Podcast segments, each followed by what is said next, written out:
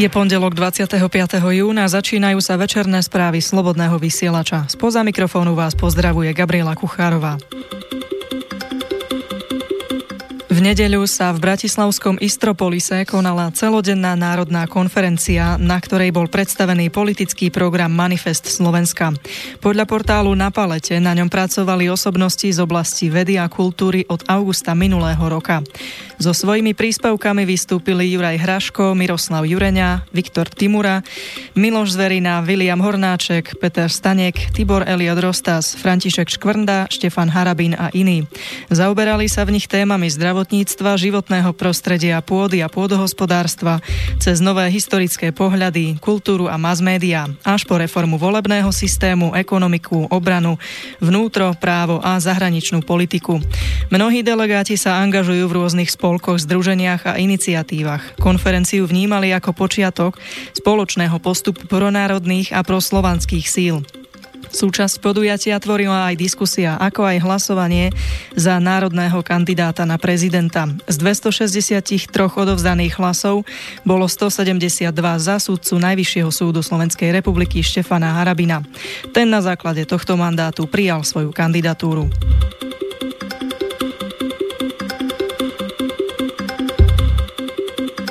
Kandidatúru na prezidenta Slovenskej republiky ohlásil v pondelok vo svojom rodisku v Banskej Bystrici aj Robert Mistrík. O tento post sa chce uchádzať ako nezávislý kandidát. Podľa vlastných slov chce byť prezidentom, ktorý počúva ľudí a stojí na strane slušnosti. Kandidujem za prezidenta, aby som pomohol splniť najdôležitejšie ciele, a to vyššiu životnú úroveň ľudí a vyššie platy, slušnú a spravodlivú krajinu, ochranu našej krásnej prírody a rozvíjanie našich tradícií. Uviedol na tlačovej konferencii.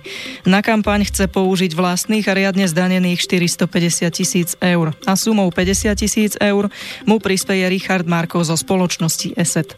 Ako uvádza TASR, Mistrík je vedec, biochemik. V roku 1998 založil technologickú firmu. V roku 2009 patril k zakladateľom strany Sloboda a Solidarita. Členstvo však ukončil v roku 2012. V januári 2018 mu prezident Andrej Kiska udelil Pribinov kríž prvej triedy za zásluhy o rozvoj slovenskej vedy.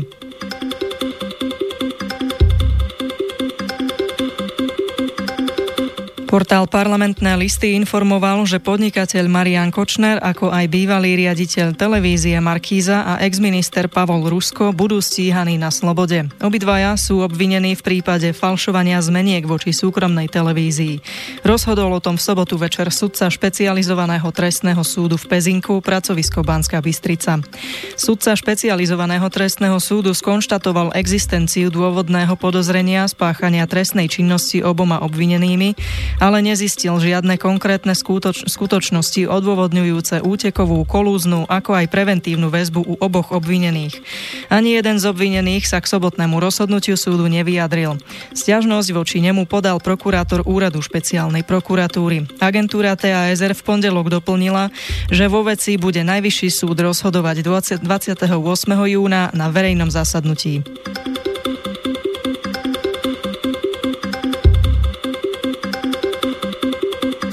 Parlament napokon v septembri nebude rokovať o návrhu na obmedzenie potratov od ľudovej strany naše Slovensko, informovala TASR. Rozhodol o tom predseda parlamentu Andrej Danko. Odvolal sa na závery ústavnoprávneho výboru. Kotlebovci dnes návrh predložili druhýkrát. Návrh novely zákona o umelom prerušení tehotenstva nebol podľa výboru poslancami LSNS podaný v súlade s rokovacím poriadkom. Novela bola na programe júnovej schôdze, snemovňa však na návrh Juraja Blanára zo Smeru SD rozhodla, že o zákone ďalej rokovať nebude. O návrhu ako takom sa teda nehlasovalo. Podľa ústavnoprávneho výboru je to však rovnaká situácia, ako keby parlament novelu hlasovaním odmietol posunúť do ďalšieho legislatívneho procesu. Čo znamená, že opätovne možno návrh predložiť až po uplynutí šiestich mesiacov, čiže najskôr v decembri.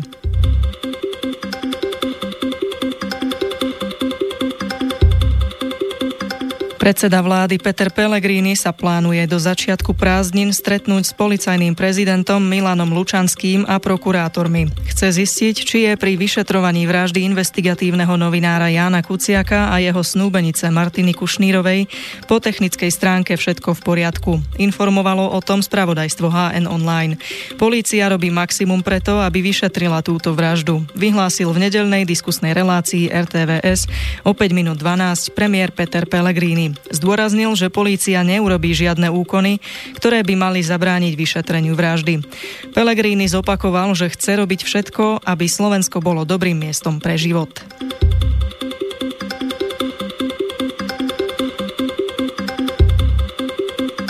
Význam ochrany proti ilegálnej migrácii a zachovanie kultúrnej identity zdôraznili v nedeľu v relácii v politike v televízii TA3 predseda maďarskej vlády Viktor Orbán a slovenský predseda vlády Peter Pellegrini.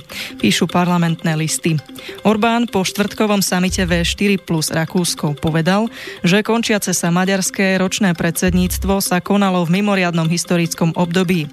V ňom bude pokračovať aj slovenské predsedníctvo. Vo veci pretrvávajúcej krízy Orbán varoval Slovensko pred vplyvom amerického finančníka Georgia Šoroša, ktorého označil za nebezpečného finančného špekulanta. Podľa jeho slov mnoho ľudí v Maďarsku pracuje v prospech Šoroša v mimovládnych organizáciách, pričom Šoroš pre Maďarsko znamená riziko z hľadiska národnej bezpečnosti. Na Margo kritizovaných zákonov prijatých v Maďarsku povedal, že cieľom vlády bolo dosiahnuť transparentnosť financovania mimovládnych organizácií. Podľa Pelegriniho treba zvyšovať transparentnosť neziskových organizácií aj na Slovensku. Pripustil, že aj Slovenská republika pristúpi k sprísneniu príslušných právnych noriem.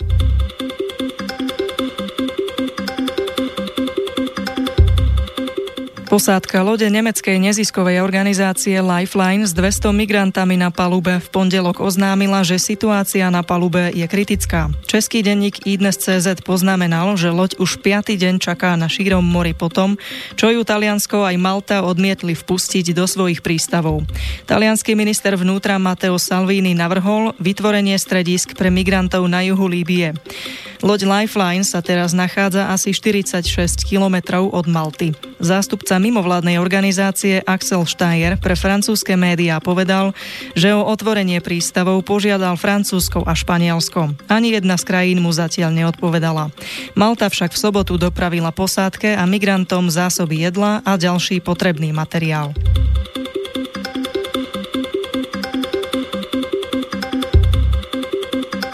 Turecká volebná komisia v noci na pondelok oznámila, že súčasný turecký prezident Recep Tayyip Erdoğan bol v nedelňajších prezidentských voľbách opätovne zvolený na ďalšie funkčné obdobie v prvom kole volieb.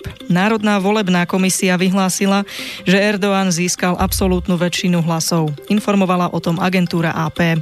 Podľa údajov zverejnených tureckou štátnou tlačovou agentúrou Anadolu porazil Erdoğan v prezidentských voľbách hlavného protikandidáta Muharema Inčeho v približnom pomere 53 ku 31% Erdoğan po vyhlásení výsledkov v Ankare uviedol, že Turecko sa rozhodlo pre boj proti všetkým teroristickým skupinám, podporilo ochranu demokracie, práv a slobôd, pokračovanie v reformách. Podporilo rast, rozvoj a investície, povedal prezident. Štátne médiá informovali, že účasť vo voľbách dosiahla takmer 87% Neoficiálne výsledky súbežných parlamentných volieb volieb ukazujú, že do parlamentu sa dostane 5 politických strán. Strana spravodlivosti a rozvoja, strana národného hnutia, najväčšia opozičná strana Republikánska ľudová strana, prokurdská ľudovo-demokratická strana a strana dobra.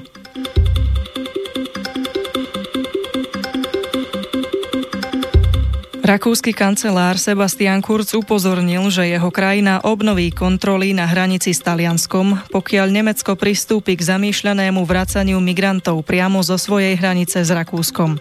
Vyjadril sa tak v sobotnejšom rozhovore pre nemecký denník Bild, z ktorého citovala agentúra AP. Znamenalo by to zabezpečenie hranice v Brenneri, ale aj na mnohých iných miestach, doplnil šéf rakúskej vlády, ktorý je považovaný za spojenca bavorskej krajinskej vlády pod vedením CSU. Spomenul pritom alpský priesmik, kadiaľ vedie trasa využívaná nelegálnymi migrantmi smerujúcimi z Talianska cez Rakúsko do Nemecka. Za príčinu súčasných kontrol na rakúsko-nemeckých, rakúsko-maďarských či rakúsko-talianských hraniciach pritom opätovne označil azylovú politiku Nemecka v období migračnej krízy v roku 2015.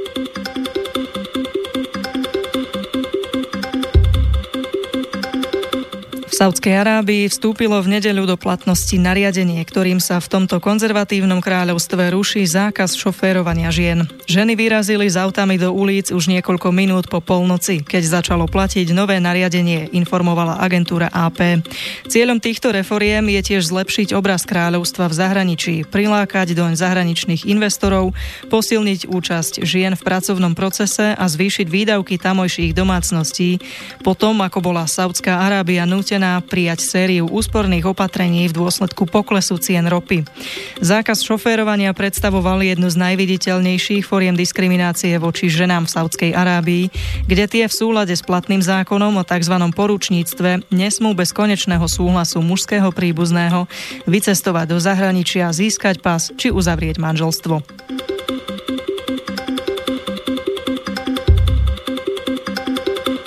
Ruské lietadlá v nedeľu skoro ráno zaútočili v Sýrii na mestečko Bursa al-Hariri na juhozápade krajiny, ktoré je v rukách povstalcov. Uviedli to v nedeľu hospodárske noviny. Moskva tak prvýkrát letecky podporila ofenzívu sírskej armády, ktorá sa snaží dobiť strategickú oblasť susediacu s Jordánskom a Izraelom okupovanými golanskými výšinami.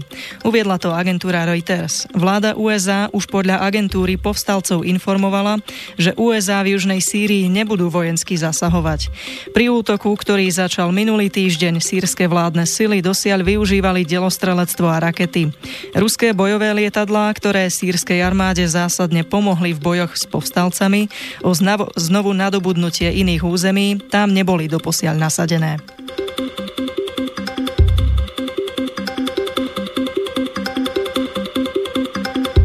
Sobotu vyšli do ulic Londýna 10 tisíce ľudí, aby protestovali proti plánovanému vystúpeniu Británie z EÚ a požadovali zapojenie verejnosti do rozhodovania o príslušnej dohode. Demonstrácia sa konala pri príležitosti druhého výročia referenda, v ktorom Briti tesnou väčšinou odsúhlasili tzv. Brexit. Podľa parlamentných listov sa zúčastnili ľudia rôznych národností, prívrženci opozičných laburistov a liberálnych demokratov, ale aj niektorí členovia vládnucej konzervatívnej konzervatívnej strany. Stovky zástancov Brexitu sa medzi tým zišli na protidemonstrácii v londýnskom Westminstri, pričom mávali vlajkami pravicovej strany nezávislosti Spojeného kráľovstva a iných zoskupení. Za vystúpenie Británie z EÚ v referende, ktoré sa konalo 23. júna 2016, hlasovalo 51,9% britských voličov, kým za zotrvanie v bloku sa vyslovilo 48,1%. Volebná účasť v tomto historickom referende dosiahla 72% oprávnených voličov.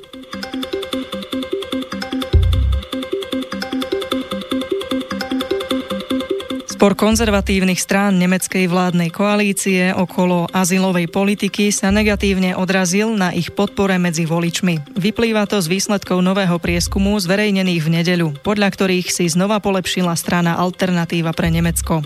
Píše denník ZME. Na prieskume realizovanom od 14. do 20. júna sa zúčastnilo celkovo 2336 nemeckých voličov.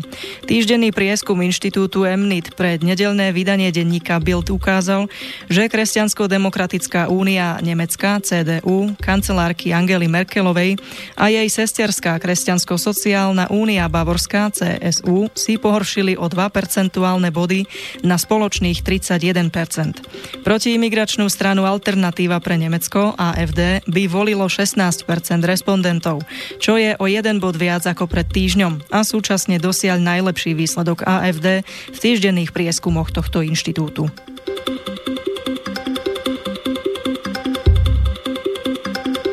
Jeden Róm prišiel v sobotu neskoro večer život a ďalší dvaja utrpeli zranenia pri napadnutí rómskej osady na okraji ukrajinského mesta Lvov skupinou mladistvých útočníkov. Informovali o tom české noviny Lidovky CZ. Podľa webu Ukrajinská pravda o tom v nedeľu informovala polícia, ktorá v súvislosti s incidentom zadržala 7 ľudí. Podľa policajného vyhlásenia bol bodnou ranou nožom zabitý 24-ročný Róm.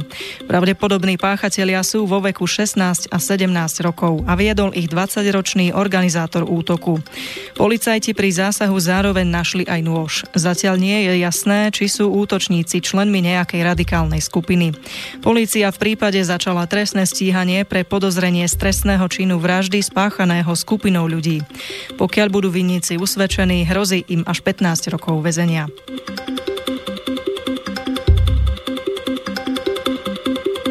Denník sme dnes informoval, že francúzska polícia zatkla 10 ľudí napojených na pravicové extrémistické kruhy v krajine pre podozrenie z plánovania teroristických útokov na moslimov. Francúzskej tlačovej agentúre AFP to potvrdili tamojšie justičné zdroje. Francúzsky minister vnútra Gérard Colomb zatknutie týchto osôb potvrdil na, svie- na sieti Twitter. Podozrivých zatkli v sobotu večer v rámci policajných operácií, ktoré prebiehali na území Francúzska a na ostrove Korz Korzika, spresnila AFP.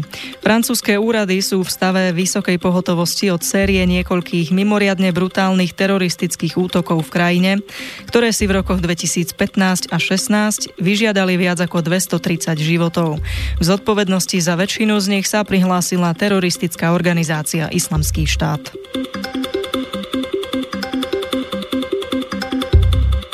Viac než 5000 ľudí demonstrovalo v nedeľu v druhom najväčšom gréckom meste Solún proti dohode o budúcom názve susedného štátu Macedónsko. Informuje o tom agentúra AP. Demonstranti pochodovali k budove macedónskeho konzulátu v Solúne, ako aj k sídlam dvoch gréckých koaličných strán Syriza a nezávislí Gréci.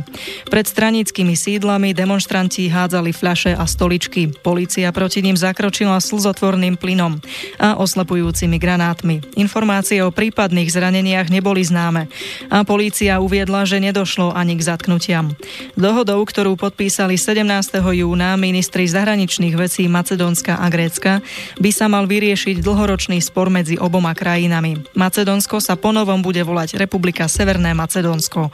Grécko by výmenou za to malo stiahnuť svoje námietky voči členstvu Macedónska v Severoatlantickej aliancii NATO a v Európskej únii, uviedlo spravodajstvo HN Online.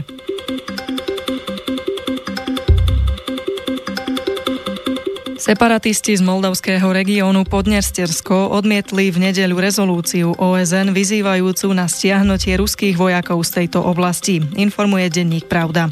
Medzinárodne neuznaná vláda v Podnesterskom Tiraspole uviedla, že ruskí vojaci pomohli pri udržiavaní prímeria, ktoré ukončilo 10 ročia trvajúci regionálny konflikt, informovali ruské médiá. Valné zhromaždenie OSN v piatok prijalo nezáväznú rezolúciu, ktorou vyzvalo Moskvu, aby spod Podnestierska siahla svoje jednotky.